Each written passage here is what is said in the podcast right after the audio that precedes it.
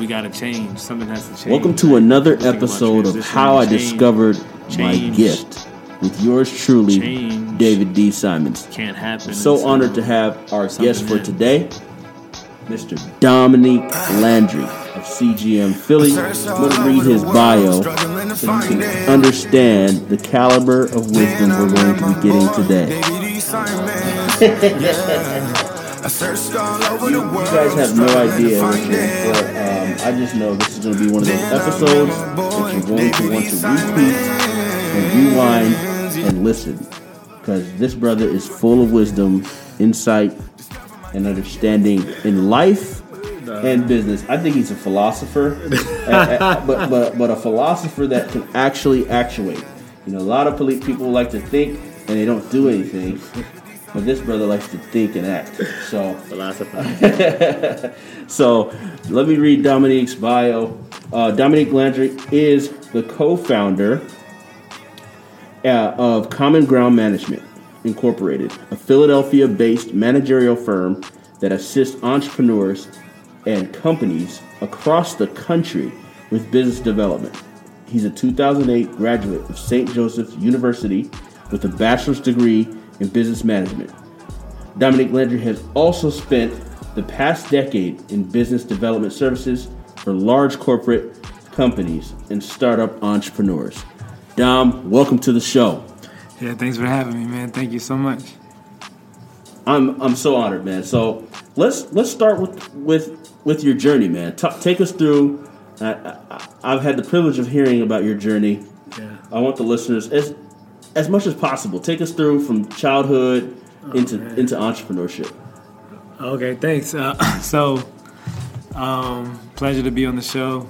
Yeah, so I mean, if you want to go back, I, you know, my my dad and mom, they had me in 80, 1986. My father was in the military, so I was actually born in Germany um, on a military base. Uh, my dad was in the army.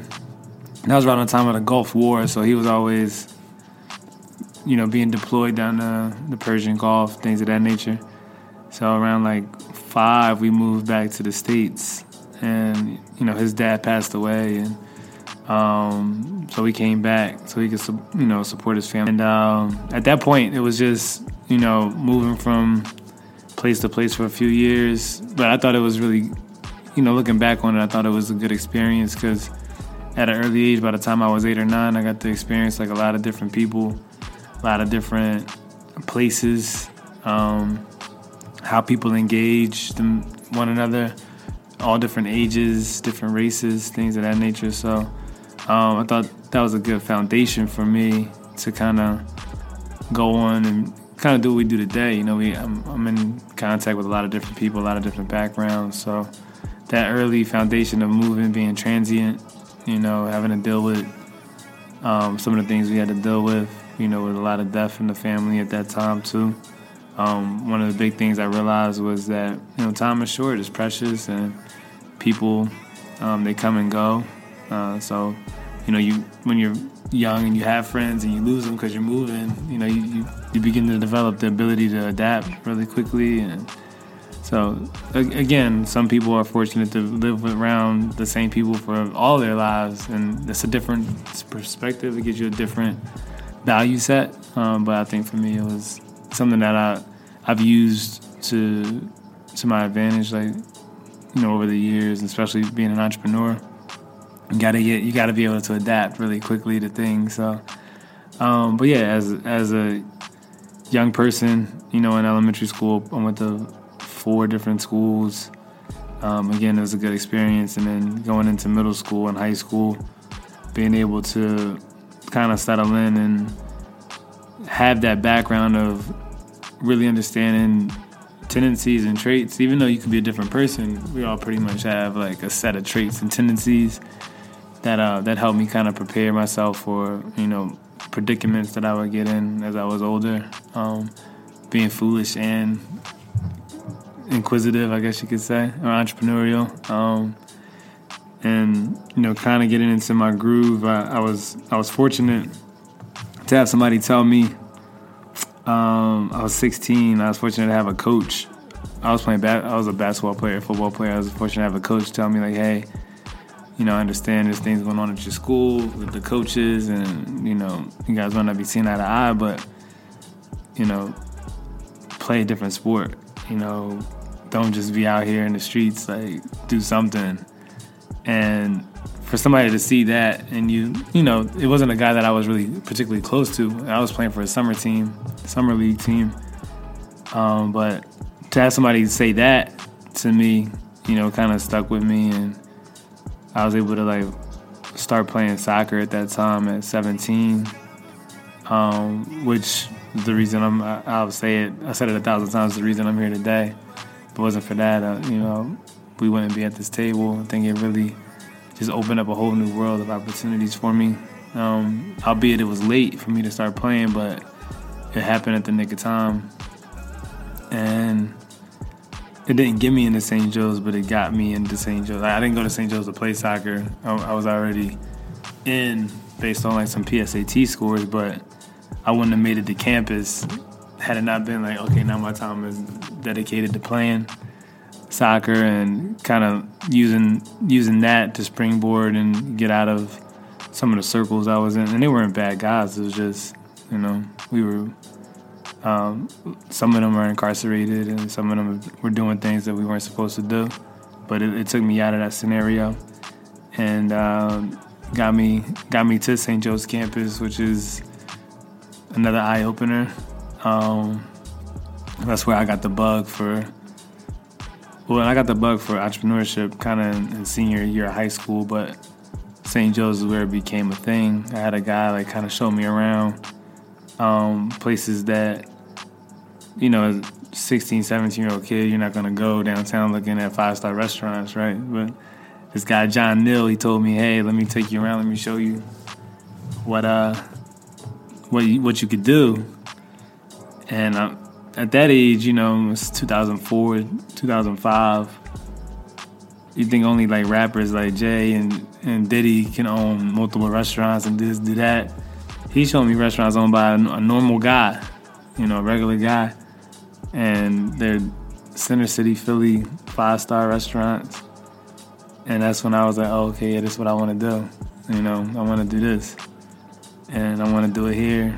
Um, so it was, it, it was these little pockets of space and opportunity that I like to say that I.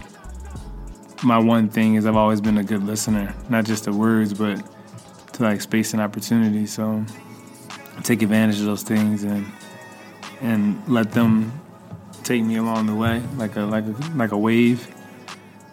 So we kind of just dove into that. You know, that was the plan, and I stopped playing soccer. I was playing on the on the Division One team at St. Joe's. I stopped after my sophomore year, going to my junior year, after my mom passed away, and uh, really started focusing just on school and business management was my was my concentration. And my stepbrother was at, at the school, and we had a friend that we were working with, and we all kind of decided, hey, let's double down on trying to get a business started. And here we are. Wow. Yeah. What a journey, man. So, I know a few pieces to the story that um, kind of helped in the motivation and, and the journey. Um, and if you could take us through, there's a pivotal moment um, where you talked about where your life could have gone one direction, mm-hmm. and it was something that your mom had said to you, and, and she was motiv- a big motivator for you, mm-hmm. and you had told me about that scenario where a bunch of guys and somebody had a oh yeah yeah, yeah. so it was so that was the fall before I started playing soccer. So it was October. So sorry, October going into November um, 2003, and um, you know the guys I, I just kind of hung with, and you know we were at that time, particular time, we weren't really doing anything, but it just so happened that one of them had just got a gun that was um, 22 caliber, and there was no clip in it, just like one in the head, and you know, of course, being young and dumb, he's like, "Yo, I just got this," you know. I'm about to do damage with this John. We like, man, we get out of here. But he went into the store, and so he, I took it from him and said, "I'll hold it for you." We went into the store, and at that time, it's probably like ten of us on the corner, and I guess somebody called the cops because it was you know a lot of us on the corner, and uh, the cops came around, and you know, I was never a smoker or a drinker. My, my friends were, but and they had been smoking, they had been drinking, and we're all underage, of course.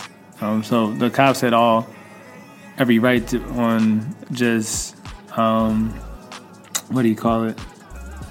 Um, probable cause. The cops had every right for probable cause to search us, do whatever they want to do, because you know the paraphernalia was in the air, things like that. But they just gave us a warning and said, "Hey, when we come back around, just don't be here." And for me, that was just like, again, one of those pockets of time. Like I don't need to be told something twice, you know. So, you know, headed back, headed back home. Uh, a friend of mine, Will, he had this like Chrysler. It was his mom's van, this Chrysler van that we all just rode around in all the time. And heading back to the house, it was just like, all right, this could have been a different way. You know, you could have been um, locked up, having to call, call the crib, have your mom come post bail, bond, and, and that was always a thing that was I was never really scared of anything, but I didn't want to ever be cause disappointment. You know, like I just felt like it would crush my mother. She, you know, she was raising me by herself um, with no help. Family was, you know, states away. She's originally from El Paso, Texas, so you know, she was her mother left her and her grandmother raised her, so she dealt with that type of, you know, abandonment um, since she was a child. So she always made it a point to kind of be sturdy for me, and so that night, that's when I made the decision. Like, all right, whatever I do here from here on, I was already admitted into St. Joe's based off PSAT scores. My grades weren't overly that good, but my PSAT was kind of high. So it was like, all right, either you're gonna do it or you're not gonna do it. And that was kind of the motivation to take heed from what the coach had told me that some just the summer before. Like, yo, do something else. You know what I mean? So that was like it was just a, a call. It was like, look, this is this is your one warning shot. After that, you know, you, it could be anything, anywhere. And you know, and uh, gun possession is already seven years, three to seven. No telling if there's a body on it. No telling what. So you minimum three to seven. I just so happened to kind of evade that at uh, at, at 17. So it was, it was fortuitous, but again, I, I, took advantage of the of the call. To, wow. And, and, not not many young men um, make that transition and shift, and you you did, and you know that that's awesome. That's awesome. So glad that you did, and now you're an example to so many others. You, I know you still mentor mm-hmm. young people in soccer and, and all those things, but let's get into let's get into your gift. Um, um, and I, I, believe you're a man of many talents. You're, you're, a humble man, and you probably won't admit to being multi-talented. But um, what what is your gift? And and if you had to distill it, and if you have multiple that you want to share, feel free. Mm-hmm. And and what is that gift? And and how did you how did you find it? I mean, well, I'll, I'll be the first to say I think everybody has like innate talents, and innate gifts. So I don't think it's you know, um, only in a group of people. Think everybody has a genius that they could tap into. It just depends on if you want to tap into it. I think for me, it's just my ability to listen um, and my ability to like think things out as far as I can think them out. You know, one of my um, long time ago, man, I try not to say names on wax, but you know, statute of limitations, I guess, is cool. I'll just call him. We call him Pooh Bear back in the day, so I'll just go with that. So Pooh Bear, who was younger than me, we were sitting. We were sitting in, in the park one day, and we were talking about. We never really chatted. It was always just action, not in like physical altercations, but we always just see each other in the mix. So it wasn't a lot of time to chat. But Pooh was like was interesting because he was younger than me, but he always had an older presence. Not than me, but just all of us. Um, and he said one thing that always stuck with me since he said it. because you never really know what people what people think about you and what they see. But we were having a pretty good conversation about a young lady, and he was just like, "I'm cool with her being with you because you the type of person that." Essentially, he was like, "You the type of person that I would like to be." You know, the difference between me and you is I do, you think, then you do. So you always the one that's going to keep keep everybody like pretty much safe, for example.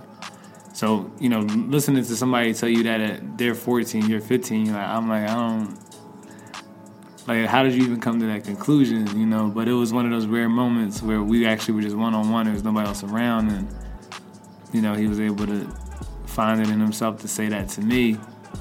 And I was always me though. Like I was always like I don't know if it's because I was the only child biologically from my mom, and it was just me and her. That, that I spent a lot of time by myself, like just planning, processing. I don't know if that played played a large part in it, but you know, to have somebody tell you that at 15, while I was 15, he was younger, and in the context of you know how we lived our lives at that time, it always stuck with me. So I think that that was just a testament of me being able to listen and me being able to like plan and process things and I didn't know people looked at me like that, but somehow, some way, he saw that even in the midst of what we were all doing. You know. Nice. So when did you realize? Okay, you you, you heard from Pooh, he's kind of breaking some things down to you, and some that stuck with mm-hmm. you. Um, the listening part, because I think that's a very underrated thing, you yeah, know, in, in, our society. Yeah. And it's a very powerful thing. So when did you realize your ability to listen mm-hmm. and how have you leveraged that ability to listen? When did I realize? I think I realized it um, really, really, really early. I think um, if I had to pinpoint a specific time, I would probably say um, there was this Sorry. There was this uh, instance. I was maybe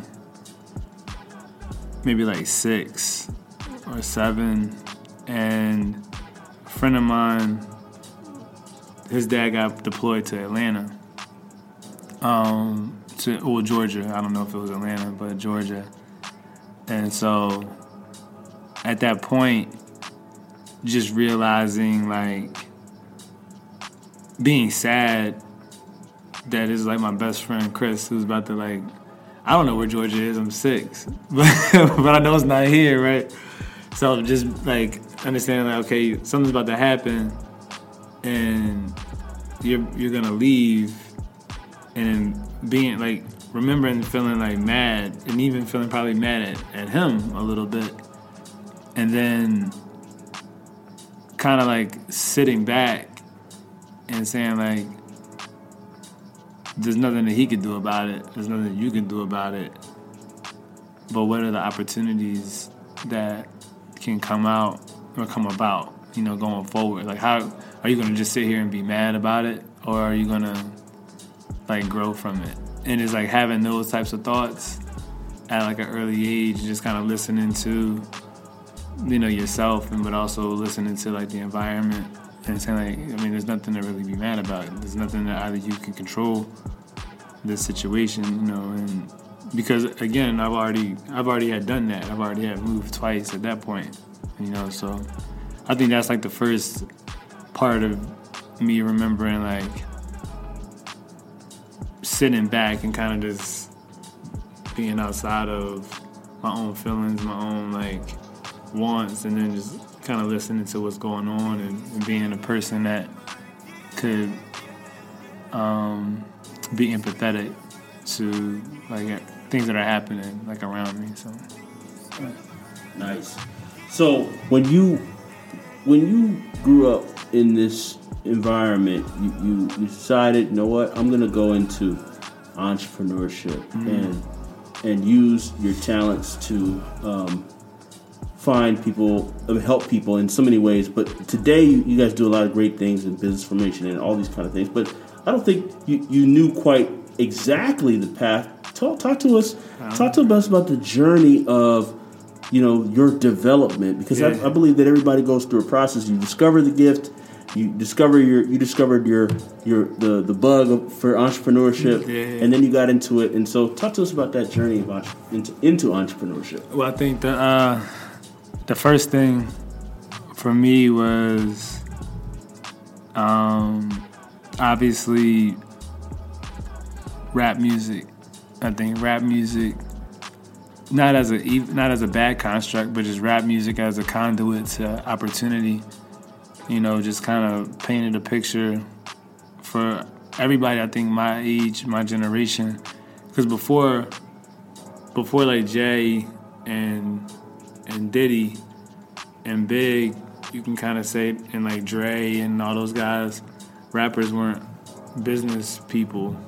They were like more storytellers, you know, entertainers. They were entertainers, but it was more about like, like LL Cool J wasn't talking about like owning stuff. He was just making good music. And so I think we came up in an era where you could hear Jay. I mean, you can hear Jay say stuff like, you know, I'd rather die enormous than live dormant, or you know, the only way we're gonna get out of this scenario is by like playing sports or being an entertainer. But now I want to do it another way. Like he, these are songs, these are lyrics from his first album, which I, I would go to sleep with. You know, Nas's first album, Illmatic, I would go to sleep too. And so I never really understood what Jay was saying until I started making money. And, you know, we would make money in school. I would go different places and make money. Then I realized, like, my mom would ask me where I'm getting this money from. so, so then I was like, all right, let me go get a job. So it's, you know, it looks like I'm getting the money that way, which I was making money that way, but it was really just to, again, not be conspicuous. So by the time I was like 16, you know, I, I landed a job at like Burger King, and that was the first entree into like customer service, and that's when I was like, oh, this all makes sense. Like it, it's, you know, I was really like, it was really easy to do the Burger King job. You know, like have it your way was the slogan, and, and but I, I saw like how you deal with people from the manager. I still remember this guy's name, Jeff, to people that I work with, and that was that was the mix, the mix of like some external motivation, but not really understanding that it was motivation to do it. Just like, hey, this is the this is the this is what's driving my life. I didn't really. My dad is still alive, but he wasn't in the house.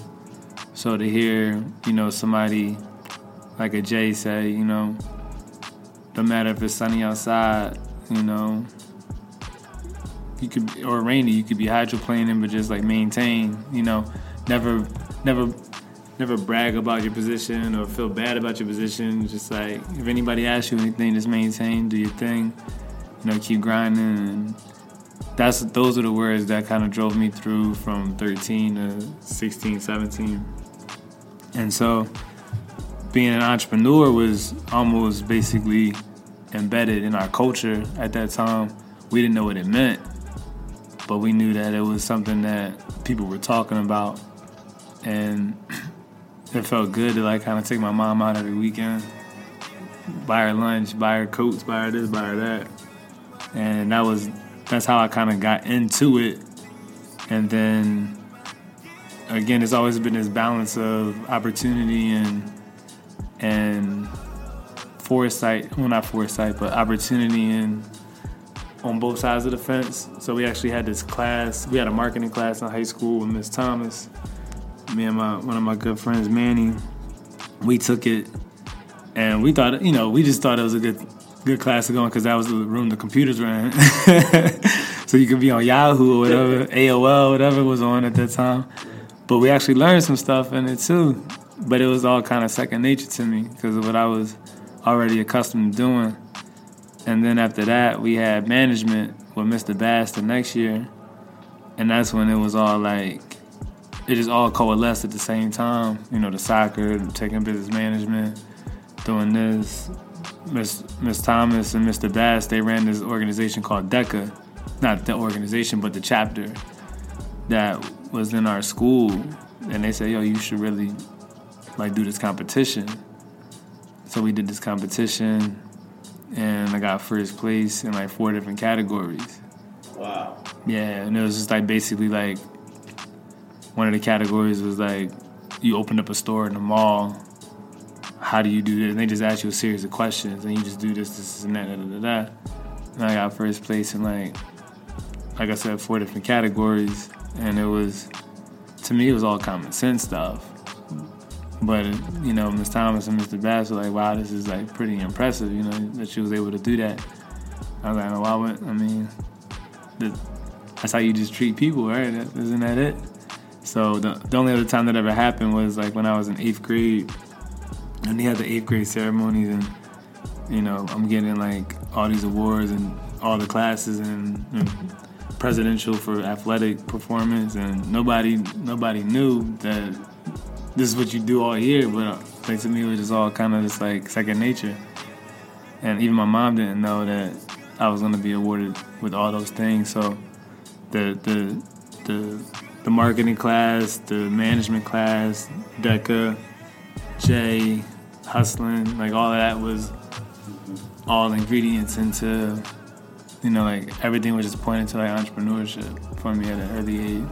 Wow, man. So, so I, I know there are young people probably listening to this show right now, and they're probably still hustling. And when we talk about hustling, uh, just to break it down all the way, right? We're talking about paraphernalia, drugs, Yeah, drug hustling, dealer. right? Yeah, drug yeah. dealer, right? Yeah. So a, a, I know a lot of young entrepreneurs that, you know, um, they, they they don't realize that the, the, the drug dealers, the Jays of the world, the, the, the Mm-hmm. Nas's of the world, those people, they really had they really have the business minds. Yeah. And, and you have to be good in business. Though it's a ski mask way, it's the it's not the it's not the it's not the way we advocate to, to, to do business. There's a lot of principles. So could you just speak to the to the young people listening that, that may may be still in the game Yeah. and and and how they can turn that hustle uh, into a legal hustle like you have Mm-hmm. and all of that.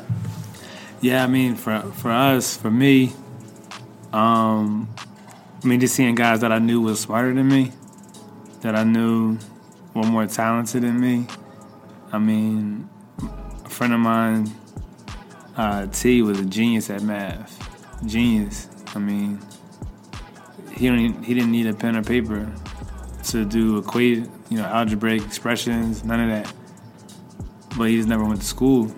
You know, he was he he was the cook, right? So he was doing the stuff. He was at home all the time, but it makes sense, right? I mean, he, he could do like chemistry, math, all that stuff. He could do it in his head.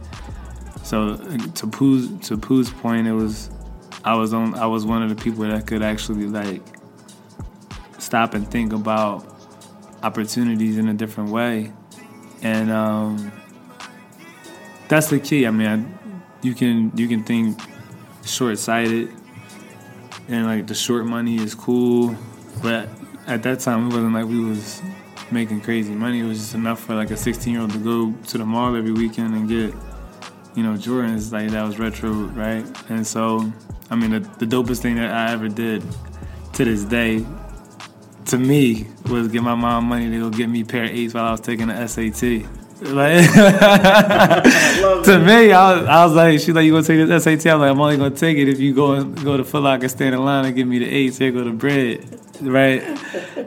I think to me that was like the, the dopest thing I could ever, like I could eh, yeah I could ever do like huh. It's a Lamborghini at 16. yeah like huh here go two hundred. Like if you go to Foot Locker and stand in line for me I'll go take the SAT and, and so that's I mean that's I felt like I was the man. But at the end of the day um, the talents that we all have are shown and are displayed in different ways. And you know I was just a guy that was that people could trust and so that was my position I played and um, I've seen guys more talented than me like fall prey to just not having the ability to see around and making this particular um, money this way. And again, maybe it was just because I paid attention to certain signs that were shown to all of us, but it just they just resonated more with me. So I would I would say to anybody that's thinking that they have to do it one way, um, you every time every time you step out of the door, you have a world full of opportunity. Just remember, like you literally step into the world, and everybody you see walking by you, every car you see driving, every everything that's happening is a million different scenarios that you could take advantage of. You got to walk down those paths, though. And so, I was fortunate enough to have somebody that didn't really know me say, "Hey, maybe you should look into doing this." And it was a vague thing to say, but the intent was there, and the intent was very specific. Um, and I was that coach that told me, "Hey, do something else. Like, don't, don't just be dormant." And again, that line from Jay, like, "I'd rather die enormous than live dormant." Like, you know, to him, me not maximizing my potential was being dormant, and I took heed to that. And some people don't, some people didn't. And I know guys that was doing time for Grand Theft Auto, you know, just different things, and they were good guys. It's just those decisions, and that's another thing that we gotta learn. Like we don't have to, as minorities, as black men, black women, Latinos, Latino men and women, we don't have the we don't have the luxury of making a bad decision, and so that was the, that's the key that I picked up on early. To Pooh Bear's point, like you typically make really sound decisions. We don't have that luxury to make a mistake. One mistake can put us in a, in a jail cell for seven years, or five years, or three years. Imagine going to jail at 17 for seven years. You come out 24, but the college is out the window. All of this stuff is done. So, yeah, if you're doing something that you're doing right now, and you think it's the only way, it's not. You got multiple ways to get out. And if you can stomach that, you can stomach anything else for sure. Wow, that's, that's game. Uh, so, so Dom, take me through somebody that maybe is um, they're struggling, man. They don't know. They don't know what their gift is. Sure. They don't know what their talent is or their ability is to um, get get clarity on what they're supposed to do with their lives. What would you say to that young person, that young Dom, to to help them find that gifting and talent and to, to, to be able to maximize it? Yeah, man. I mean, I think my lowest point, and it wasn't low because I was I was depressed and nothing like that. I would say my lowest point was, um, I say this story a lot. It was like 2012. I just quit my job, and maybe maybe around like Novemberish or something like that. Um, and I was trying to go get something to eat, and I had like 27 cent in the bank account, so I couldn't even go to like Wendy's to get a 99 cent, you know, value meal. And I was just in the crib, and I was just like, all right, you know, was it a good idea to quit? Was it this? Was it that? And then I just had to like think back to like, all right, this is your lowest point today, but look at how much, look at how far you came from, you know, just eight years ago. Like, what could have happened and what could have been. So I think for people that that feel lost or feel away about their current position, we always gonna do that. We always gonna compare now to where we want to be. But if we compare now to like how far we've come, then you can you can see like the power and and the ability that you do have to kind of persevere through things. And so anytime I'm always anytime I'm in a situation I'm like, damn, did I make the right decision? Like this is tough. I mean I used to have to pay for dinner out of like a cardboard box, which is like change that I saved up. You know, and that wasn't that long ago. You know, we talking about 2016, 15, 15, 16, some some parts of 17. You know, it's only four years later, right? I was sleeping in um, I was sleeping in the attic basically. Was a, there was a bedroom, there was a bed and a bathroom on a third floor like annex, like in North Philly. My my old head crib. I, I moved in there to kind of like build some bread up, and again, it was just like you gotta be you gotta be humble enough to put yourself in a position where you can only go up, right? There's only one way up, and then you also gotta be confident enough to trust that you're doing the right thing for you. It's, it sounds it sounds hard, but true confidence is in the face of adversity, right? And so it's easy to be confident when everything is up, but you know, my, again, another coach this time at St. Joe's, he used to say, "It's never as good as it seems. It's never as bad as it seems." He used to say it all the time, and I loved it because I was just like, no matter what side of the coin you're on, you can always end up on the other side, and you just got to stay even. Same words that Jay used to say, just maintain. I don't care if it's ain't sunny, I ain't complaining. I'm in the rain doing a buck 40 hydroplaning, right? So it's like all these messages ring, whether it be from a white guy that coaches soccer, from a guy from Marcy Projects that's rapping on the song, they all like were consistent to me, and that kept me being consistent. Just like as long as you stay consistent, it doesn't matter what's going on around you. You're gonna make it through that that storm. Powerful, bro. Yeah. So, so talk to me now. Let's get into the the second phase, which is development. You know, you talked about it a little bit earlier you know, going through the, the marketing class, the management class. Mm-hmm. But you also got a mentor, um, and that you got to um, kind of work in the business, and this kind of where where, mm-hmm. where it's really exposed you to the opportunities and the things that you're you're building today. So take us through that journey, mm-hmm. getting into that opportunity, and and learning, and then eventually, I don't want to spoil the story, but, but you go through yeah, so it was again serendipitous, man. So my part, my business partner Sherm, he came back to the room one day and said, "Yo, I met this guy, A. Bruce Crawley, you know, black guy from North Philly. He went to St. Joe's Prep. He went to St. Joe's. He spoke. Then you should connect with him." So I wound up doing that. Um, it was a back and forth. It reminded me a lot of how I got the job at Burger King. Like I just kept going, kept going, kept going. Same thing with him. I kept emailing, kept calling, kept emailing, kept calling. Saw that he was going to speak at St. Joe's again. Pulled up on him at, in, in uh, Mandeville, which is where we had all of our business classes. And uh, he was like, "You got free time for lunch?" And I was like, "Yeah." and so we sat and we had lunch, and I was trying to at this point I'm pretty I'm pretty crafty like in picking people apart in terms of like what I can say to get them talking and he's not having any of it. It's all one word responses and I'm like, yo, I can't crack bull. Like I don't I mean I done did this to the hardest bulls out. Like everybody, you know, all my years of Jedi mind tricks not working at all.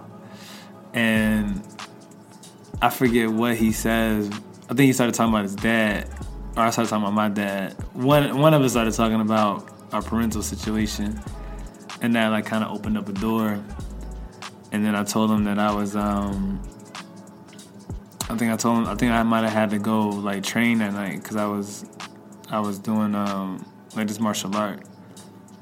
I was like, I think that's how we got on that subject. And then he was like, "Oh, you do that?" And I was like, "Yeah." and then he wound up being a martial artist. And so I was trying to get him to open up about business for the first 15 minutes.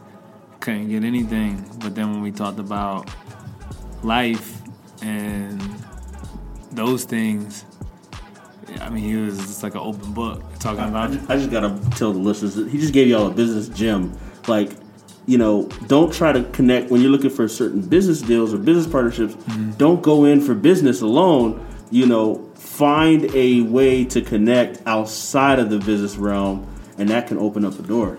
Yeah, I have a a bigger door that I'm gonna tell you about. Yeah.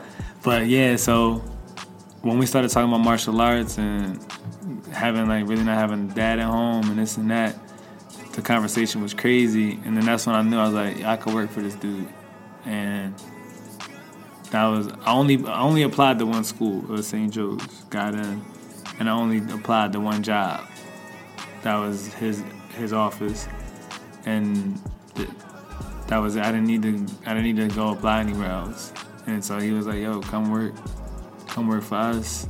I wound up doing that. When I got there that week, two of the account managers quit, so they made me an account manager straight off the internship. And I just learned everything that I needed to know about being a black entrepreneur through from him and from his partner, Mr. Fullard. I couldn't have had a better education in terms of like grad school. You know, so I had the streets. Then St. Joe's kind of refining me, knocked the knocked the the rough off, I guess, around the edges. And then to work for another St. Joe's alum who's like 40 years my senior in downtown. He runs his own firm, but he's like tied in politically, like the wisest dude I ever met at that point. Like the stuff that he was reading, everything he was talking about. He was just up on all the current events. That was a question he asked me when I came to his office for an official interview. He's like, Do you know who Vladimir Putin is? And I'm like, The Russian boy? He's like, Yeah. I was like, Why? He's like, I just want to see if you know who he is and what he's doing in the news right now. And there was a PR firm, so it made sense. You know, it was all about the news, but that, but like you said, like touching on the human base was what opened it up, and, and so going through that and just learning how to be an entrepreneur, learning how to navigate Philadelphia corporate um, from another guy from North Philly. That's it was cool. It was cool to see, cool to be a part of. Um, but likewise, now I'm in rooms with like billionaires because of soccer, and their interest in getting black kids from North Philly to play soccer for the union. And again, if it was strictly business, meaning apples to apples, would I'd be talking to some of these guys? Probably would never met them a day in my life. But because you know we made the decision to start a soccer program in my neighborhood, that was the decision that we that was a plan we had 10 years ago that we started actually six years ago so now be here and literally be partnering with like billionaires to execute on a plan that is our plan that they want to be a part of. Um, of course they have interest in it too for, for their own reasons but again like you said it's just like the realm the extracurriculars outside of what you do day in and day out can give you a lot more of an advantage than actually like just like oh I make X amount of money or I do this or I do that. Being you know rounded and universal can it just has like a lot a lot more advantages to it. That's what's up, bro. Uh, so so now you're working at this PR firm. You're you're not soaking up game, right? Like this is your development phase. Mm-hmm. You're really really honing your craft as an entrepreneur, as a Mm-hmm. leader, as a manager. Like talk uh, talk to us because there was a lot that happened in that in that that yeah. time frame and Four years. yeah, talk Yeah. to us about. it. Yeah, I mean, I think at this point, being 21, I definitely know my strengths are listening. I'm just super observant. My learning curve has always been like really, really lean. I mean, that was apparent with just like the stuff that I would do, but also like being able to kind of walk on to a Division One team and develop that quick to be able to like play with them guys day in and day out. I mean, there's you get confidence in yourself to say like, oh, I this I could pretty much do what I put my mind to in any tough scenario. So working there was tough because I never really thought of myself as like a good writer, but PR is all about writing and Mr. Crawley was huge about grammar and punctuation and being objective and really following J school, so journalism school, um, protocol and AP style. So just always being under pressure to have like read the newspaper that day or understand current events or writing well or knowing who's in the room you know, and at the same time, just learning Philadelphia history from the black perspective, from a guy that grew up in Richard Allen with Bill Cosby. You know what I mean? Like every day, it was like every day it was just like the encyclopedia opened up, and you know my parents had the encyclopedia. I think everybody's parents in the '90s had encyclopedia in their in their house, but now I got this, like living, breathing it, you know, every day in and day out. Um, from a guy that was, you know, again, not really having like a dad that was there every day. You know, we would talk on the phone, but he wasn't in the house. You know, from the time I was eight to the time to now, right? To have somebody that was that type of presence in the work environment. I mean, I, I think I was really fortunate. I didn't have to go work in a place with where I can be me. You know what I mean? Like a lot of people have feel like they got to go work in a place where they got to like be a shell of themselves. But my one job that I had was we. He was from North Philly.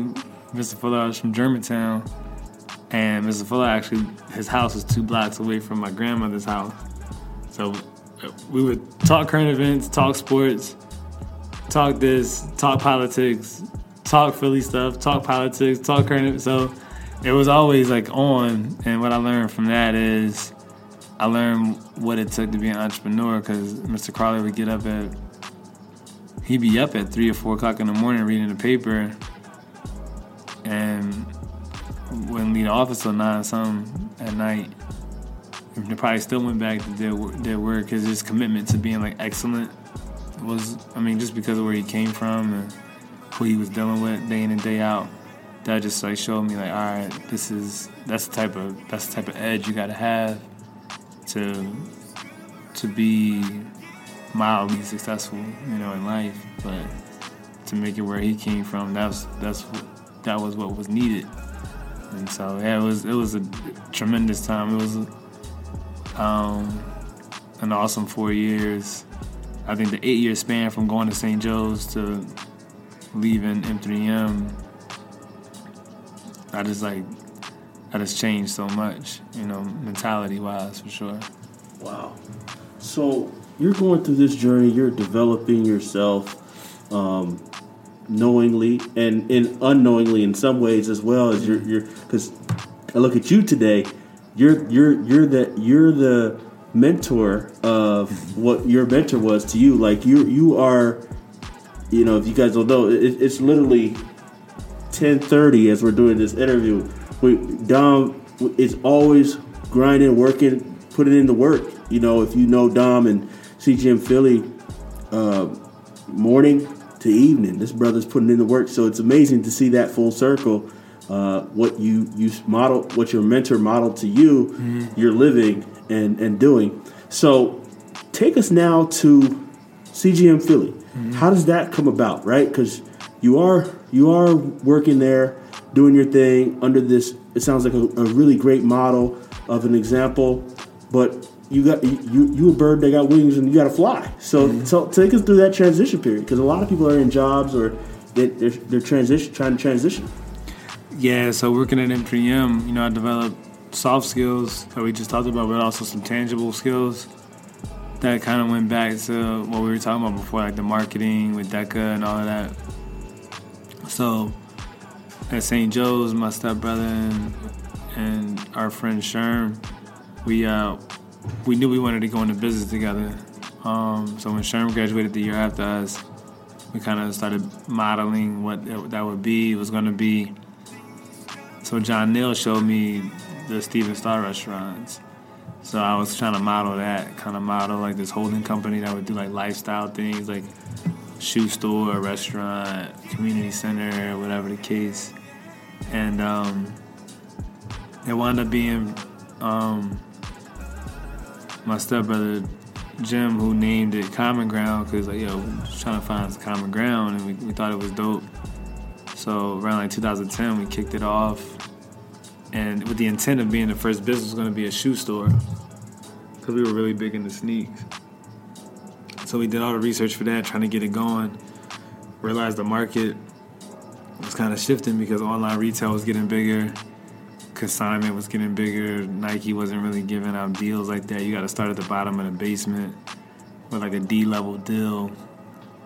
So we said, all right, cool. We'll, we'll hustle up the money. Again, this is this is me going in my old bag of tricks. Like, all right, we'll we'll do event. We'll we'll put up the initial front money, do an event, and just flip the bread from event to event while we're marketing, while we're building our brand.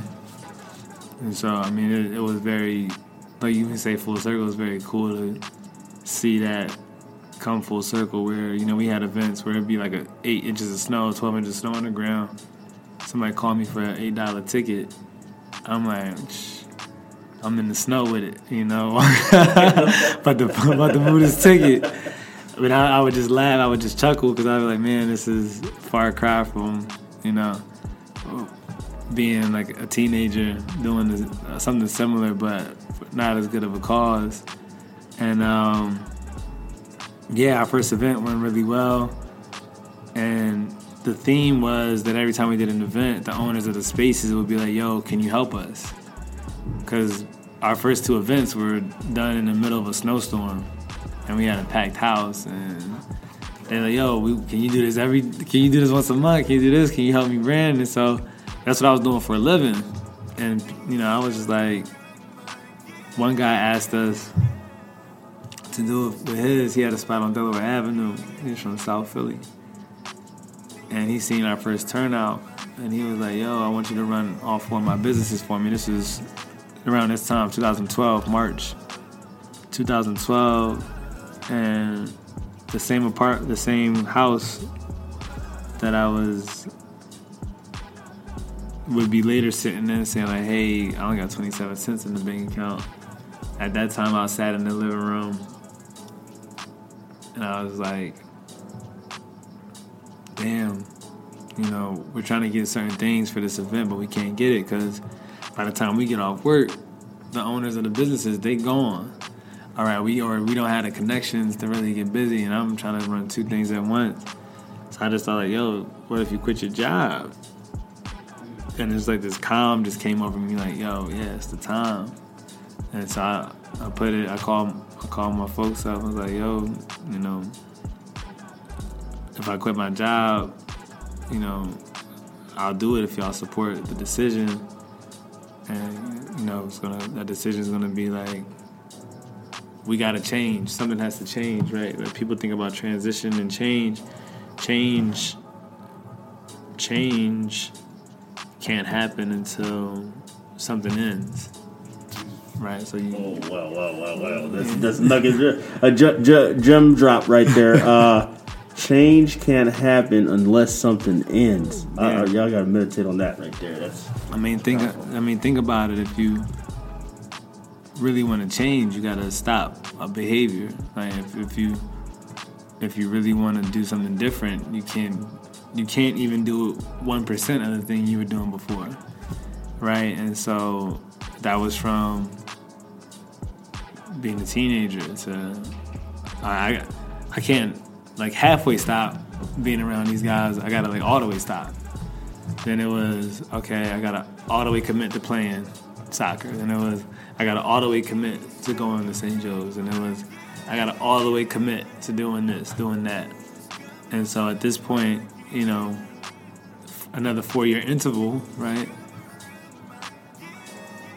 Okay, I got to all the way commit to Common Ground because like doing working and working during the day, doing Common Ground at night, there's nothing. It's gonna be a, a mute point.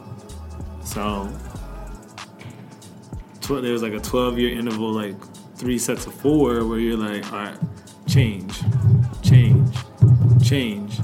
So now I'm here and I'm like, all right, cool, this is what I gotta do. So quit, um, quit M3M August 2012. We thought that we was gonna get a contract with this guy, like four or five grand a month. Kind of midway through July, we realized that he probably was gonna renege on it. But at that point, I'd already it was already in my mind to do it, so I wasn't like turning back. And that was that was the birth of like everything that you have been preparing for and everything that you were training for, everything all your life experiences boiled down to August, whatever date. I want to say August 12th, whatever date. It was a Monday. And I woke up and I was just like, I don't got shit to do today. For the first time in my life, I was like, yo, your whole life, since the day you're born, your life is planned for you. There's some type of structure, whether it be bad or good, it's structure. You're gonna be breast, breastfed, you're gonna take a nap, then it's all right, you're gonna do your ABCs. Then it's all right, you're in preschool. Then you're in kindergarten. Then you're in elementary school. Then there's not a day that you live where you don't have something on the regimen at all until you decide to be an entrepreneur and that first day out is like and I and I felt like those dreams where you fall in the dream and you just keep falling until you wake up. That's how I felt. I was like, yo, what like what am I gonna do today? Like I literally don't have anything to do. And I did the, only thing I knew how to do. Make something happen. And so that was it. I went to Temple Library um, and put a Craigslist ad up. Somebody answered it and said they needed a proposal written for them. I think we charged like 180 or something like that. And that was it. That was that was that. Wow. wow.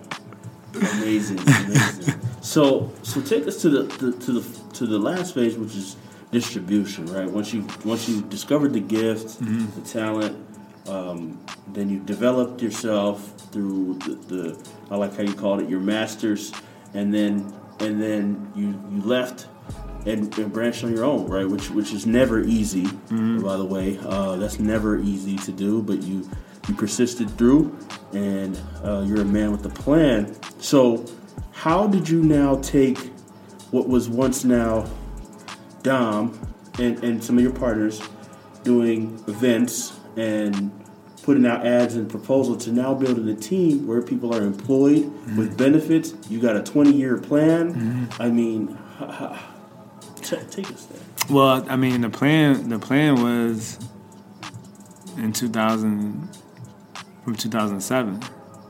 So 2007, we sat in the crib at, on, on campus, our dorm room, and we said, "Yo, we're gonna do this thing, and it's gonna look like X." And you know, we, all of our interests kind of aligned in that regard. So, you know, Jim's mom, you know, after my mom passed, Jim's mom took me in. So she really instilled in us community service. So to be able to, I never was really a communal type guy. You know, I was always like isolated, kind of lone wolf.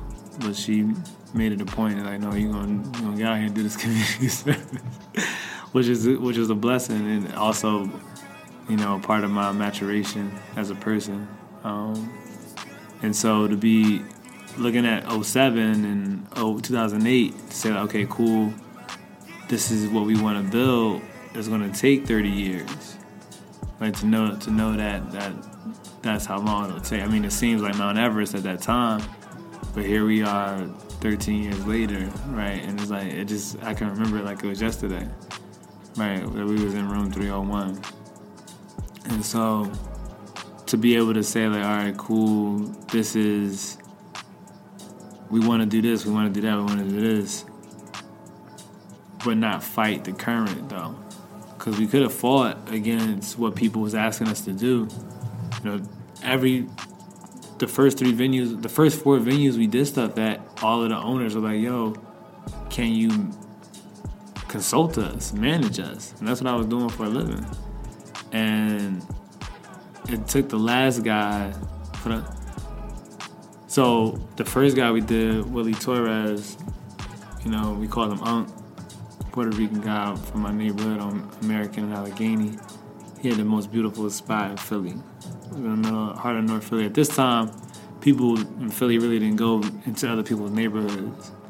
So to have 200 people come to American Allegheny in the Badlands on a Saturday night in 2011, you know, that was something because people wasn't like if you're from Germantown, you stayed in there. If you're from West, you stayed there. Whatever. But people came out, and so he was the first person to be like, "Yo, can you help me do this?" And we we would. And I when I quit, that was like the first place I went to, just on the weekends to help him manage. Because one of our goals was to have a club. So I was like, "Yo, I'm gonna help Unc, you know, run his spot," and you know, that quickly changed my goal because I I seen how much stuff happens and you really can't control it. It's just from overpouring on liquor to chicken nuggets being stolen. There's just no way to control like loss in, in a restaurant or a club situation. So I was like, that's not really feasible. That's not something I really want to do. But he sorry, bro. You just dropped another gem that I don't think the listeners caught. Did you did you catch what Dom just said there? He he he basically analyzed, he did a business evaluation yeah. uh, and saw that this is not a business where, um because um, business, it, it, to make a business work, you, you got to minimize expense mm-hmm. and you got to make sure you're profitable. He saw that this is this is not controllable. It's not scalable. If I if if, if I build this business, I can't tell how much inventory is lost, yeah. uh, how much how much alcohol is lost, how much uh, my staff is stealing, all these different things. And he said, "Nah, you know what? Pivot. I wanted to do this dream, but it doesn't make any business sense. It doesn't. It didn't make sense to me. But what made sense to me was helping out Mr. Torres because he showed us so much love and he supported us through all the things that we needed that we tried to do. So um, obviously, I continue to like come over, work over the night with him, and do that and." we'll walk to the crib, you know, the couple of blocks to go back home. And but back to get back on the story, you know, not fighting that and saying like, oh, let's go open up our sneaker store. The entree was consult. It doesn't cost you anything to consult. You can do it from your house. You can do it from Temple Library. There's no overhead. It's just you and a computer, and you've already been doing it. You've been trained to do it for the last eight years. This is what you did in school. It's what you did for M3M, this is your exit from this is the first retirement, right? And so that's why we got into that because again, listening, that's what people wanted. That's you know, at M3M, people would come in from the neighborhood, but they couldn't afford the service price, service fees. So we were able to do something, and we had knowledge that people didn't have. It wasn't readily available in 2012 about what a business was, how to start a business, how to communicate, how to market, what's a press release, what's a media advisory, what's an LLC. So those are things that our community needed and wanted, and they were asking for it in their own way, and we just listened, and that's how we started it. And it was was it was it sexy? It wasn't sexy, but it did the job.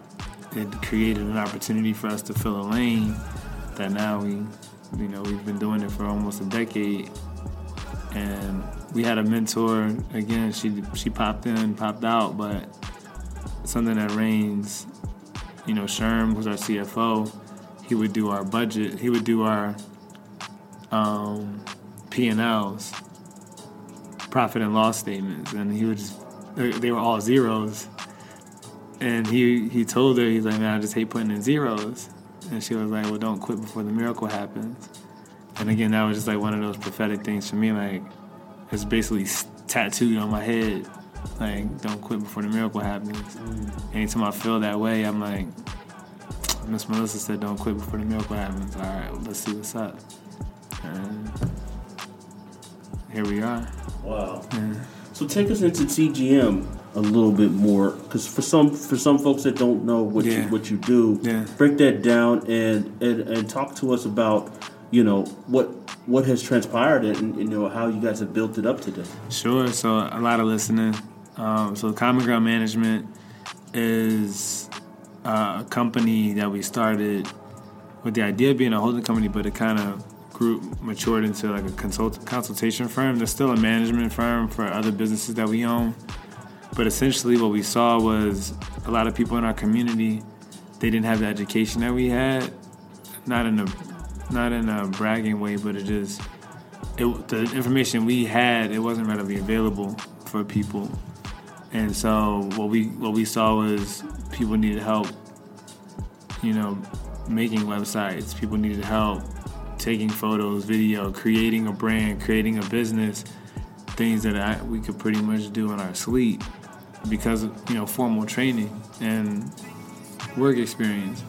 Like I managed like a multi-million dollar, basically a multi-billion dollar company um, as an account manager at M3M. So you know to, to build somebody's business that didn't have any money, it was really easy to do. Right? There was no expectation. It was you're at zero. We can definitely grow this. And um, it was funny because my I referenced Manny earlier in this conversation. So Manny called me, and he wanted to start a business. This is before he knew that I had um, quit my job, and I ain't talked. I hadn't talked to Manny in like four years. And he was like, "I want to start this clothing line, but you the only you the only person I could think to call about it.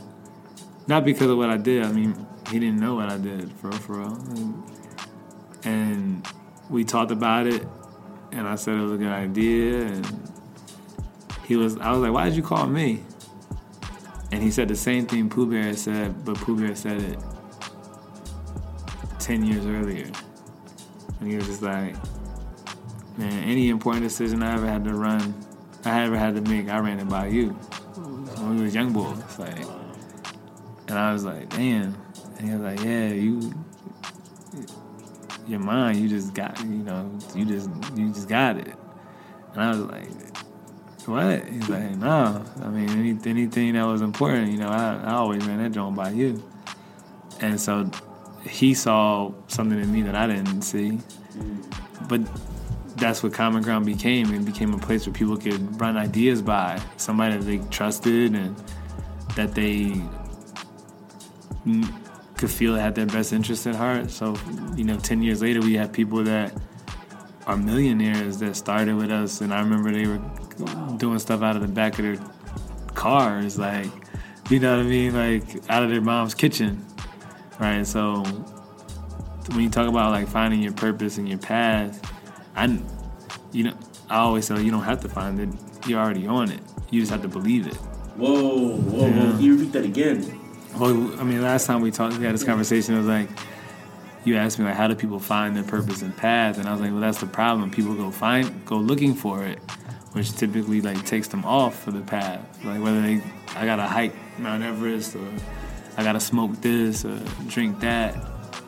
Um, you don't have to find that you're already on it. You just have to believe that it is that it is, right?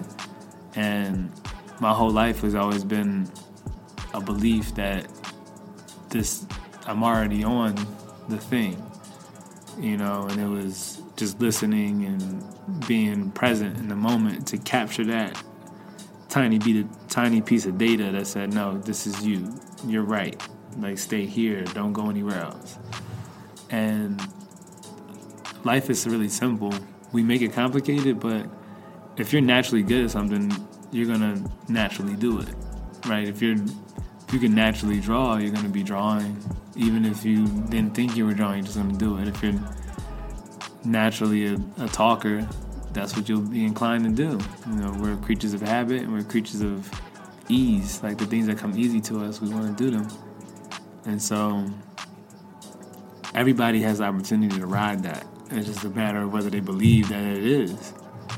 And sometimes we just don't believe our, ourselves. We don't believe the things that people say and I think those are the roadblocks, not the not not getting there. The roadblock is do you believe that it's it's there already? Wow, that's profound, man.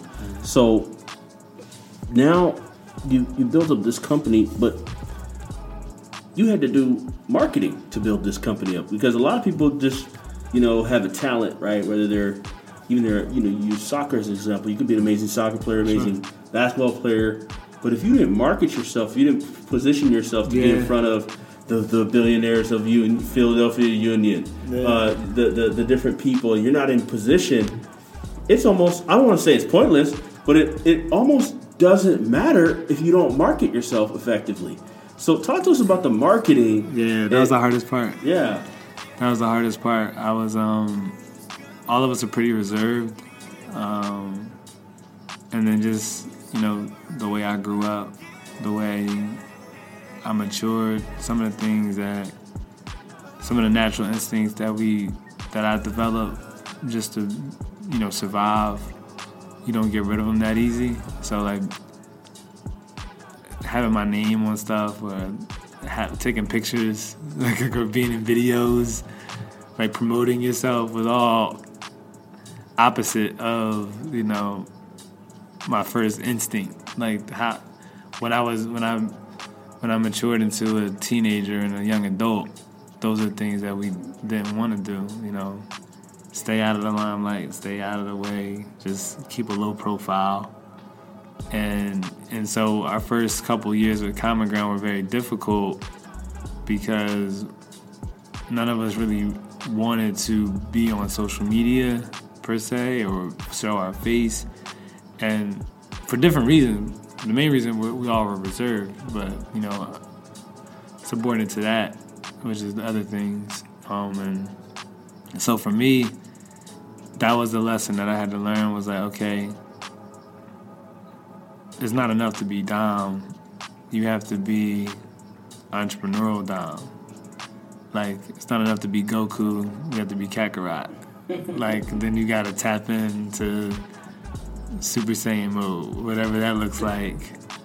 And entrepreneurship is the most beautiful. Entrepreneurship is the most beautifully fair thing on earth behind economics because it doesn't matter how much money you have you have to convince another human being that you're valuable. Wow. So, can, you, can you expound on that? I don't think I think that might have went over people's heads. Well, think about Beyonce. You, I've never seen anybody wear Dereon jeans, ever. Beyonce is probably the single most famous person on on the face of the earth, right? Behind like Messi or Neymar or something like that. Who? When have you seen somebody wear Dereon jeans?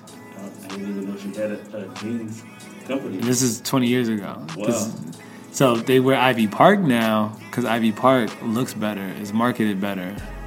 It's powered by Adidas, I believe Adidas. But Dereon was something that her mom came up with, and Beyonce. That's the, the height of Beyonce's like fame, right? She's on everything. She's with Jay, but it didn't matter. It just didn't look, people just didn't want it. And so entrepreneurship is so dope because you could be um, Elon Musk and lose 15 billion in a day. And you're like, it's Elon Musk. How do you lose money? But you can also win it back the next day or the next week or the next month and so nobody's nobody's impervious to it. It's the invisible hand of the marketplace, and that's the one thing that you know I had to realize. Like, look, nobody's gonna sell your business. You gotta do stuff that you're uncomfortable with. You've all your whole life you've done stuff you're uncomfortable with. This is the ultimate test. You always did things that were e- very easy for you to kind of be out of the way and in the background. This is the last final frontier. Like yeah, you might have to make a video with your face in it.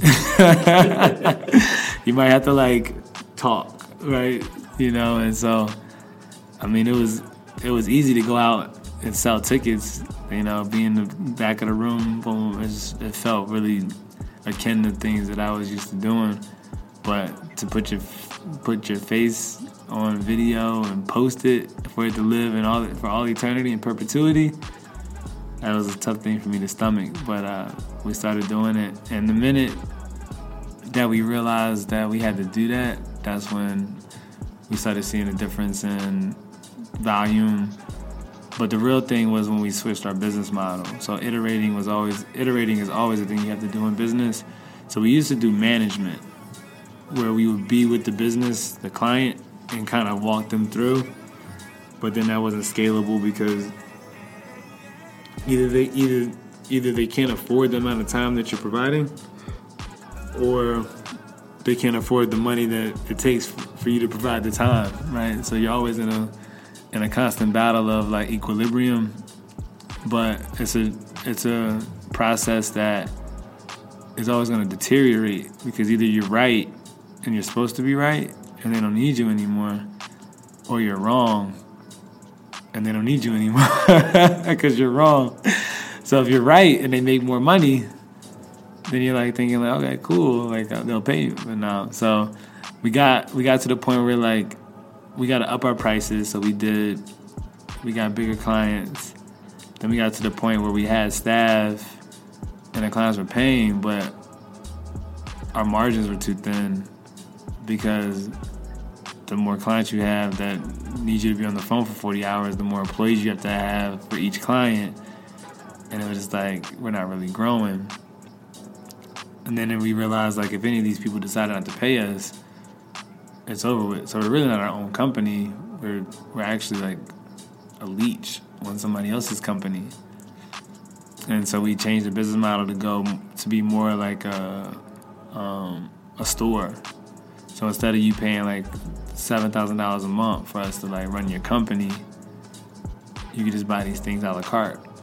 You know, formation, a trademark, a website, or this or that. And so now instead of just working for four companies or three companies a month, we might see 300 in a month for different things. Not, I mean, it didn't happen overnight, but the opportunity is there for that. And so in 2016, we switched the business model to being more like a store, which allowed us to then market better.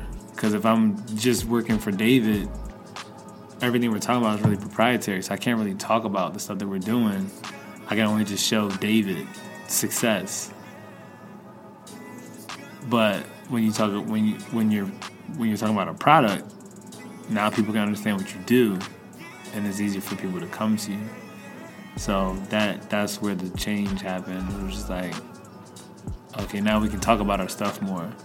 Before we didn't have anything to talk about. We could talk about our clients, but you know, I'm just keep posting Nehemiah's face on. so our, our Instagram was like we were using it, but it really didn't have like communication on it. And we wrote. What made us realize this was we wrote a book. It's called Welcome to the Jungle.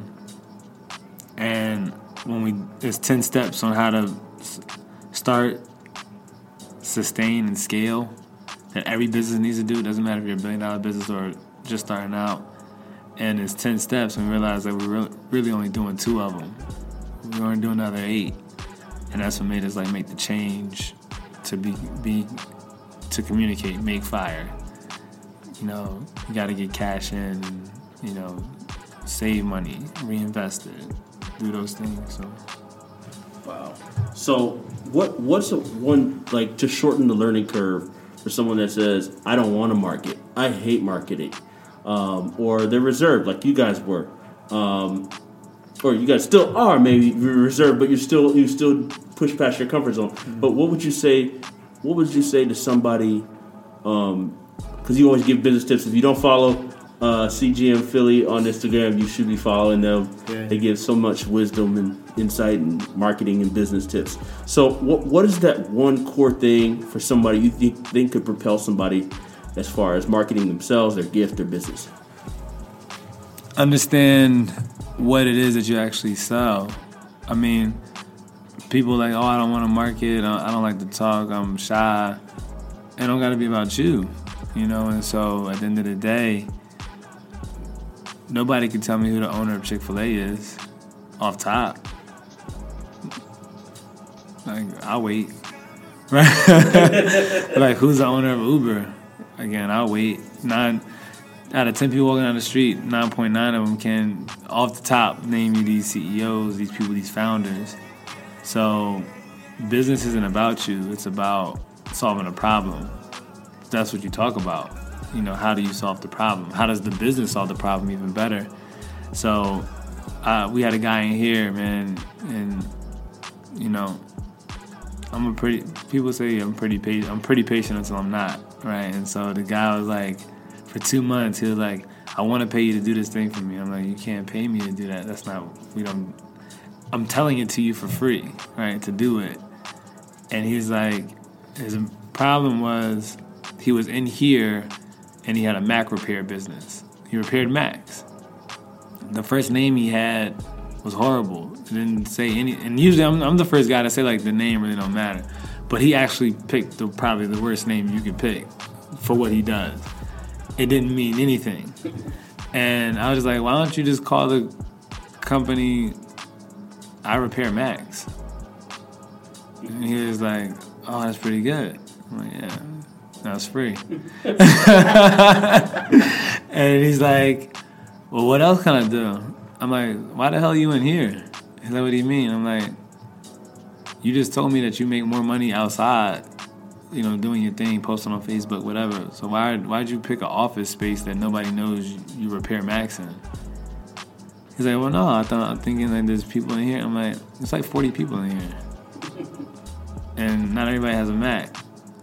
But if you go on Chestnut Street, there's a Mac store, a Mac repair store on Chestnut Street. If you go on Walnut Street, there's an Apple store on Walnut Street. If you go to Starbucks, any of these coffee places, you're gonna see people sitting there with Macs. And none of these people know that you exist. Because you're sitting here talking to me. asking me how do you get more people to know you exist? You know what you should do? He's like, what? I'm like, in here, there's free printing. You should print 100 flyers that say, I repair Macs, 1635 Market Street, 16th floor. You should go outside for lunch and just hand them out. Then come back and print 100 more and do it again. And do that for two weeks. And then do it again for another two weeks. And then you'll get calls. But, like, you shouldn't be in here during lunchtime when everybody else is outside and you repair Macs. Right. And he was like, I can't see myself doing that. Well, then you can't see yourself being an entrepreneur. Mm, Like, what the hell you want me to do? mm, Because it's a jungle. right. And the first thing you gotta do is find shelter, understand what you gotta, where you gotta be, where you're, where is safety. If you're complaining about how much money you're not making, how, how expensive your life is, you got a choice. You can kill yourself, or you can go kill something. Mm. Kill, kill. Yeah. like sitting here asking me how to hunt for you. I don't have. I'm. I'm I've built my own business. I don't, and I built my own business doing the same thing I just told you to do. Wow. Getting the hell outside. Yeah. there's a lot of there's this, this microwave mentality. People want the, the instant success. They don't want to go through the process. Yeah. They don't want to put in the work. And uh, I appreciate you sharing that, Dom. And I, I know I've, I've pulled a lot on your time tonight. But um, yeah. so if you could just give one, so two more questions for you. Sure. Um, the development, right? The development phase. What what you just talked about it from from the example, but what can a person or what should a person do once they find their gift or their talent or their ability? What should they do to, to really turn their gifting into mastery and develop themselves? You said it. I mean, we just had a young guy walking here at 20 years old talking about he's literally owned his business for 30 days. And he's like, Yeah, I'm trying to scale it so I don't have to do the work. You've had a business for 30 days. And you're giving advice to people about how to start their businesses. I'm like, Do you even know what a tax election is? I'm not trying to knock him, but what I'm what we're looking what we see right now is what used to be people wouldn't go anywhere near paperwork unless they had some type of college degree or some mastery and that. Now you're starting to see people just do it because they're like it's an opportunity. I was watching this thing, um, the show Billions. Bobby Axelrod told his wife, the mother of his children, when she started a business, she wanted to get funding, and he was like, "I don't, you know, don't you just not try to do that. just run the business?" She's like, "No, I could do it." He's like, "Well, if you do it, you know, I'm in private, I can, I'm in equity, I could get people." She's like, "No, I don't want to do it off your name. I want to do it off the strength." And she went. She talked in front of an investor, and she said, "Hey, yeah, anything for your husband?" And then she goes back to Bobby and she says, Did you make a call? And he's like, I put in a word. And she was like, Why'd you do that? You know, and he was like, oh, you know, I mean, it'd be good for you. And then she said, well, why, why do you think that we can't do it? And he said, you want to know the truth? And she said, yeah. He's like, what are you the best at? You didn't make this, you didn't invent this. You didn't invent the tool that makes it better. You don't have industry knowledge about it. You offer something that has a low barrier to entry that anybody can really do. You just have access to high earners. But that's not a defense. What are you the best at? And that's what we're that's what you have to take into an account as an entrepreneur. Again, I'm not talking about this kid personally. I'm just saying you're a 20 year old, and I, you can't tell me what an what a 2553 is. Why are you doing somebody's papers that are going to get them in tax trouble? I'm not saying don't do it. What I'm saying is have some pride in what you do and master it first. Wow. Right? If you're not going to master what you're trying to do, what are you doing? And that's the thing.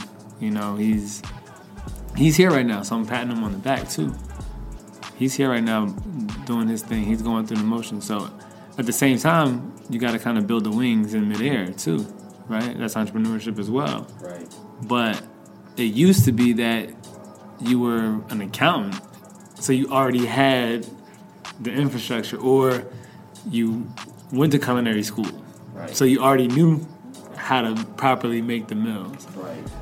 Now it's just like people just are doing stuff you are so right, bro. Like I, I, think about back to your story. You know, a lot of people they see CGM, they don't know you put four years in under another company. I, they see me in Kingdom Social Media. They don't know I worked four years, ironically, the same amount of time for another company. Yeah. Like learning the craft, honing the craft. Yeah. And it's, yeah, man, that's it's so such a powerful, profound thing that people want to skip the mastery, man. Skip the mastery, and then it's like you know, God forbid this guy does 100 filings this year. There's 100 filings that'll guaranteed be wrong. That he can't answer the question because uh, guaranteed they'll call him back. It's like, well, what did you do? Why did you do this? Like, why didn't I get my nonprofit? And again, I'm not talking about the kid specifically. I'm just saying, generically speaking, a 20 year old, if you're 20, you haven't graduated college, right? So if you're doing this, you're probably not in school, right? right? And so the mastery part is what people are taking for granted. The mm-hmm. listening part is what people are taking for granted. We're not saying you got to go work at a job for four years. What we're saying is, it used to be that if you were an entrepreneur, you were an entrepreneur because you at least had the skill set mm. To launch the thing that you wanted to launch. Now people don't even have the skill set. They're just launching it and it's a whole new world, and it's fine. But guess what? There's no way on earth that you're gonna beat somebody that's absolutely better than everything that you do in every possible way. Mm. There's no way. Right. You can't you can't beat somebody that's actually tried to master what they do. Mm. It's impossible. A game. That's a game. Woo! Jeez. Listeners, uh, pay attention. I told you, y'all gonna need to rewind and, and, play this again and again and again. Um, but so Dom, um, so first tell us about. I know you told us a little bit about, about CGM Philly, but tell us about um, how they can get in contact with you and and and get the, get the services that you guys offer. Yeah, so you can reach us at cgmphilly.com, on Instagram at cgmphilly, Facebook cgmphilly. Um, be be open to the new uh, YouTube we're gonna drop. Kind of off-brand CGMGRD. Blame Google, not us. They they locked us out of our CG affiliate gmail.com, which is connected to the YouTube. But uh, CGMGRD is gonna be the YouTube channel uh, soon, and we'll, we'll, have all like that that footage and video up there. So.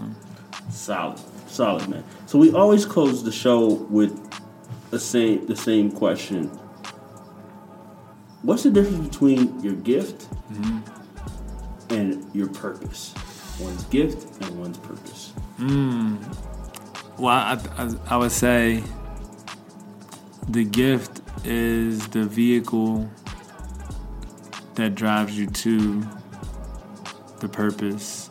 Um, and so we talked about it before, like you don't gotta find your purpose. You're already on that path.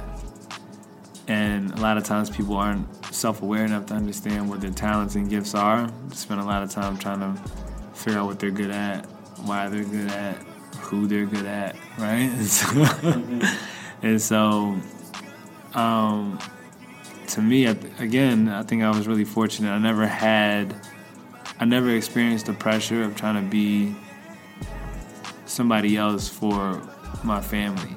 I can't imagine like how hard that is for somebody. I never, you know, it was just always me and my mom.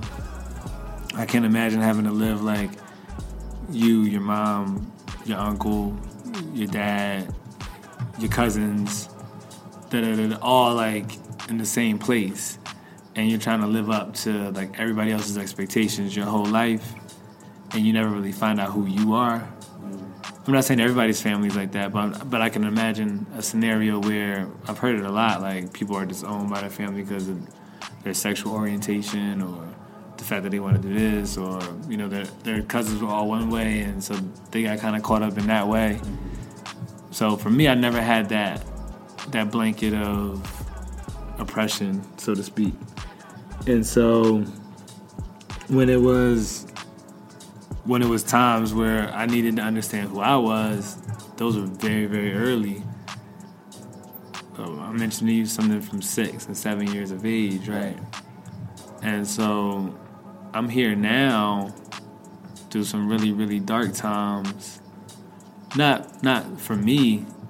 I mean they were dark because nobody wants to go through them but I never saw them as dark. I always saw them as like vehicles to get to the next phase. Like there was always like something at the end of the tunnel, and you know, in situations where a lot of people probably would fold in a towel, I had to go through those situations at a really young age that molded me into a position where I was like, all right, you remember you made it through this thing when you were 13, or you remember you made it through that that thing when you were 14, or man, you know, you could have got shot at 16, or he was almost arrested here.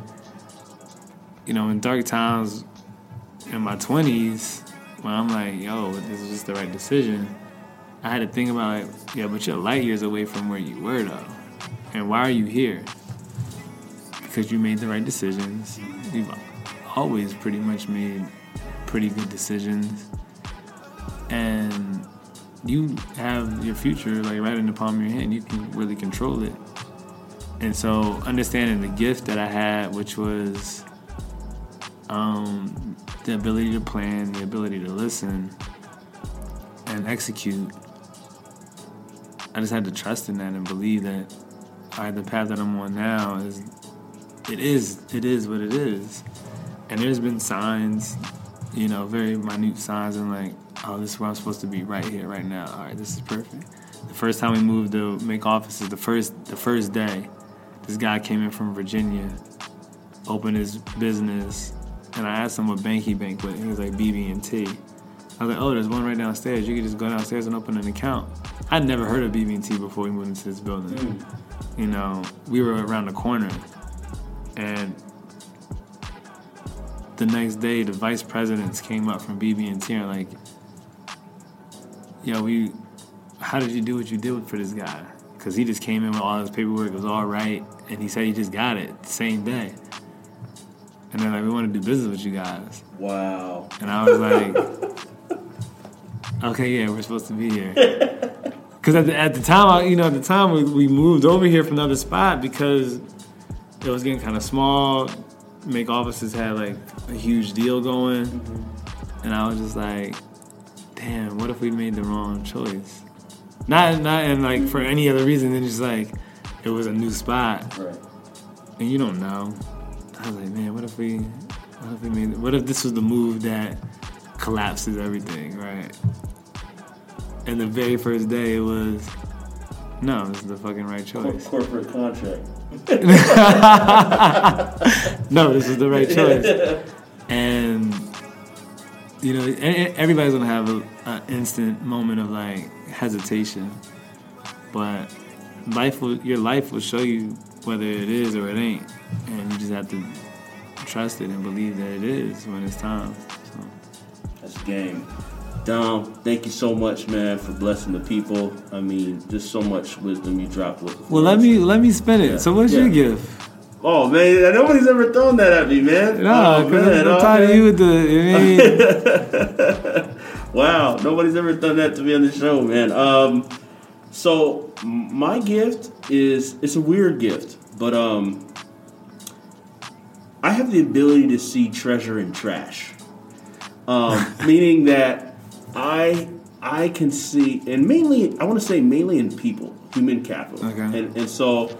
I have because I was the trash, you know, being like I was the thrown out thing that nobody expected to do anything, you know. Uh, you've heard my story, um, just you know, expelled from high school. Um, I still can't get over it. I still can't. Get I know, over right? It. I still can't. When you told me that on Yeah, our podcast, right. There was a, it was around this time last year. Yeah. Mm-hmm. Maybe like uh maybe like February-ish, I think last year. Yeah. Yeah, man. Expelled from high school, about to do a felony uh, after at 18, passing the check, and just wrong people. So uh, there was not a lot of expectations for me to be. I was told most likely to be a janitor and most likely to be like people told me you're gonna be a sanitation engineer because I wanted to. like, My mom wanted me to be an engineer. They're like, oh yeah, you're gonna be an engineer. You're just gonna be a sanitation, Sanitation engineer. engineer. So There's so, people in your family telling you. uh, this is friends.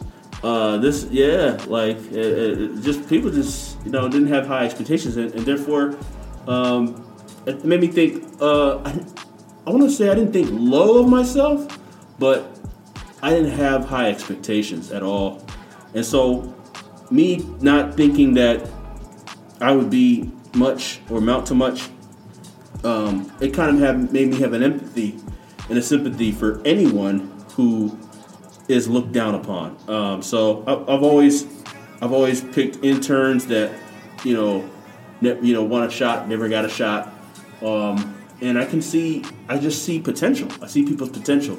I always see, and it doesn't matter if a person is doing really well or they're, the person is uh, just starting out. I just have this ability to see more in, in someone, uh, and and uh, that's my superhero superhero power, man. Is like, I, I mean, like for example, there's a lady that's on my team now. She wasn't she wasn't doing um, any writing at all, like, and I was just like, didn't I told you you're a great writer? And she now writes all the copy for different things we do. For our, actually for our pod, shout out to Angel, she writes the copy for our podcast um, because nobody ever took the time to notice her gifts Yeah. and she knows just people just do things and and um and so that's what that's what it is for me and, and then on top of that i'm a teacher so so and that's why i'm doing this podcast and i'm teaching people about their own potential their own ability and, and so man that's what i say man Have you ever? Has that ever been? Because I always say our biggest strength is our biggest weakness. mm-hmm Has that ever been where you saw some? You saw what you saw. There was no doubt that you saw Mhm. it, but they weren't ready to receive that from you or from anybody. oh man And even like, I don't think you'd be disappointed because you again you saw what you saw, but you're like, damn, where's the where's the where do I draw the line between seeing the treasure but them not knowing? Because like my old boss was always to say like pearls before swan, casting pearls before swine, right? Right. So like they don't know what it is, and they kind of they drop your ball that you're trying to give them. Has that happened? Oh yeah, plenty, plenty of times. So like like with anything, right? There's a gift, there's a gift and, and a curse within every gift. You know, there's a strength in every weakness. There's a weakness in every strength. Yeah. And um, I think that part of the problem when you when you do that is you're too trusting because you you you you'll bring in people that people would normally say, nah, I don't come near me, my business, my family, my stuff. And it's and that's kind of how I got in trouble because I would kick it around with people that people didn't think were any value to society, though I didn't see them like At that an early age or early now? earlier age. Oh, gotcha. Um, but now I'd say I've done that. I made that mistake in, in business partnerships, business relationships, um, where I saw something in someone that maybe they didn't get a shot, or I'm like, okay, let me bring them on, and then I give them a shot, and though there is the potential there, they're not willing to put the work in to take it to the next level. Mm-hmm. And so, uh, yeah, that's the converse where where it, doesn't it doesn't al- doesn't always work out. So uh, you're right, man. It's like it's not it's not uh, our gifts aren't aren't, aren't flawless. No, they're not bulletproof. Mm-hmm. That's the thing. Like you don't you're not walking around with a bulletproof vest on. Right. Even Superman had kryptonite. There right. And so understanding like yeah, you might have this like tremendous ability to do X, but it's also gonna be an Achilles heel for you if you rely on it too much of a crutch. So, um, you know, I think the, the, the key thing is trust and believe the path, but also understand like there's gonna be ebbs and flows, you know, and that's a that's a tremendous gift though to, to see treasure and trash. Thanks, brother. Thanks, brother. So, what does treasure look like? I mean, like yes. if they already if they already polished, do you right. like see the next level, or is it just like yeah, oh you already there? I do. I okay. do see the next level in somebody. Like like I just see um, people beyond where they even like. I'm, I'm, I'm, like one of the things we do is we help people with online courses, yeah. and I always tell people this stat which I learned from the John Maxwell Foundation people have so much expertise in them, but they think because I'm not on the top of the mountain in, in my area or I'm not the authority, the foremost, they think that they don't have any value to give sometimes. And John Maxwell broke this down, and I'm not advocating that you only get 10% more than your audience, but if you know 10% more than your audience, you're considered an expert, right? right. Because I'm not going to go learn the next 10% that I need. I'm not saying, I'm not listeners, I'm not advocating you only get 10%. I, I advise you get way, way, way more than that. Yeah. But, but my point is, some people don't think they have any value. So, and, and that's, that's from people that are, you know, high level, that are CEOs. They may get to a certain level, but they still don't think. Sadly, I've, I've worked with tra- trauma psychologists. I've worked with um, some really amazing people that are amazing. They still doubt their own greatness. Mm-hmm. And um, and so yeah, it works. It works both ways. It works where somebody doesn't see it at all. Somebody has it, but they're afraid to share it. Mm-hmm. It works in multiple ways. So that's why this whole discover, develop, distribute. I'm so passionate about it because if you discover your gift, you master your gift, and the last piece that we talked about, you distribute your gift. Then then you can add your you can take what's inside you and, and share it with the world, and and take that treasure that's inside you. Everybody has yeah. has treasure. Oh yeah, for sure. That's dope, man. I think uh, that ten percent piece is crazy because it's one of the one of the Achilles heels of like consulting or being like a um, an industry or like knowledge base is that they're so quick to try to give 30% of the info or 50% of the info and what I learned is people could probably only handle the ten percent. Truth. So it's like truth. The, I don't know the, the Maxwell that you're referencing, but John, yeah. Well, I, I know. The, I mean, I mean the person, but I don't know like the piece that you're referencing. Mm-hmm. But maybe it's you only need the ten percent because it's all that they can stomach, mm. right? Because you know we try to we try to give certain things, and like we we had this post on Sunday, Saturday. It was an uh, it was an ex- it was an expression. It was like one to the 365th power is still just one. Mm. but 1.01 to the 365th power is 37. Ooh, Steve. All it took was a tenth of a percent of effort to um, to make exponential growth mm. over 365 days. So yeah, doing the same thing every day, you're not gonna see any growth. But if you just change one tenth, like you know what I mean, of yeah. the things that you're doing, or one actually one hundredth, right? Mm-hmm. Point zero one. So if you change one hundredth of the things that you're doing mm-hmm. every day for 365 days, you would have grown exponentially. Right. And it got like a thousand likes. Look at that. And if people probably even people don't even know how to read exponents. but I could have, we could have said that another way. We could have said that another way. and it got like 20 likes because it was just too much information, Ooh, that's good.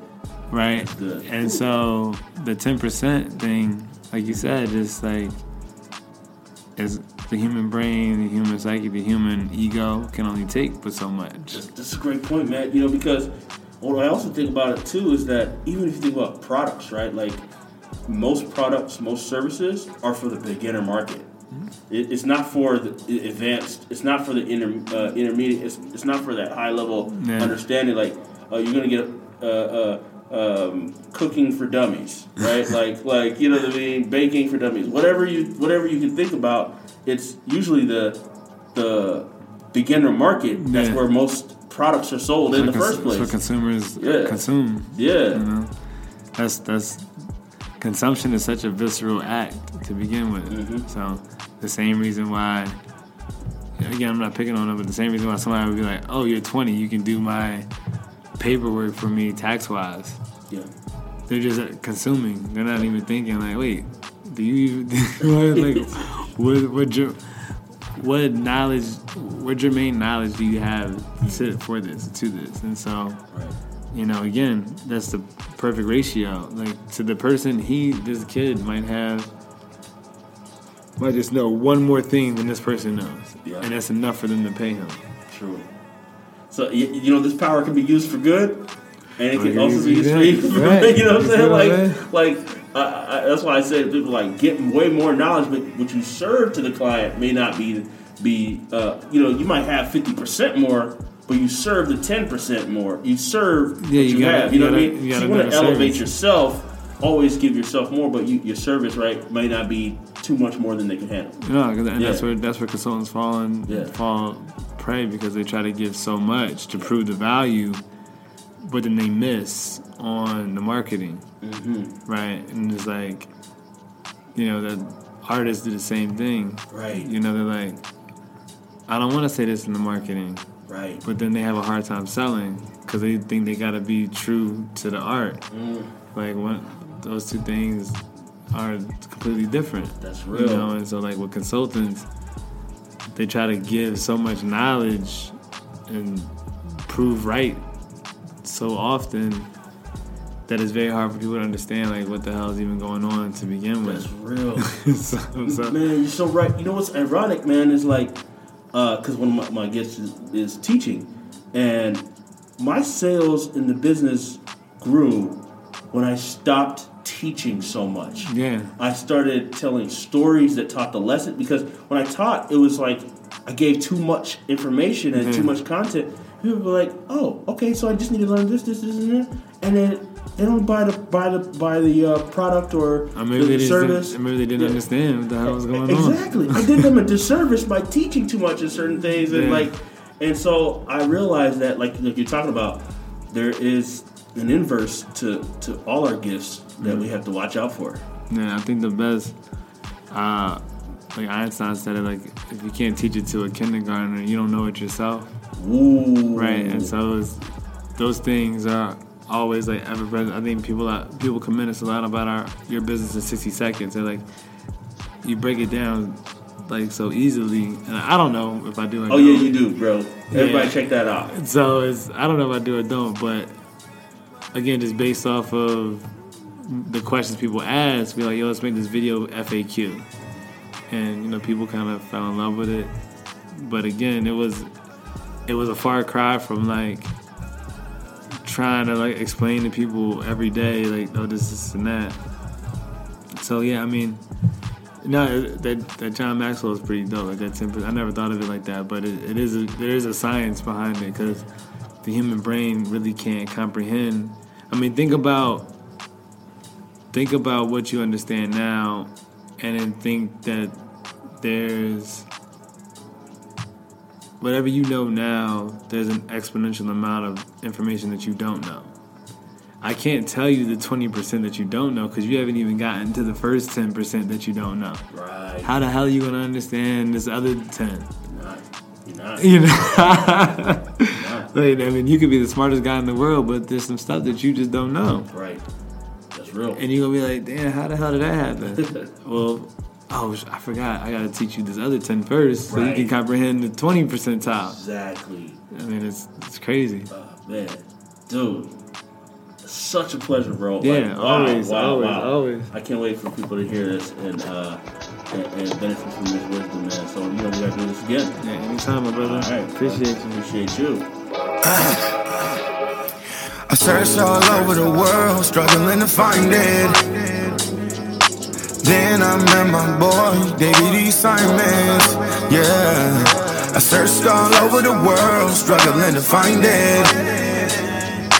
Then I met my boy, David. Simons.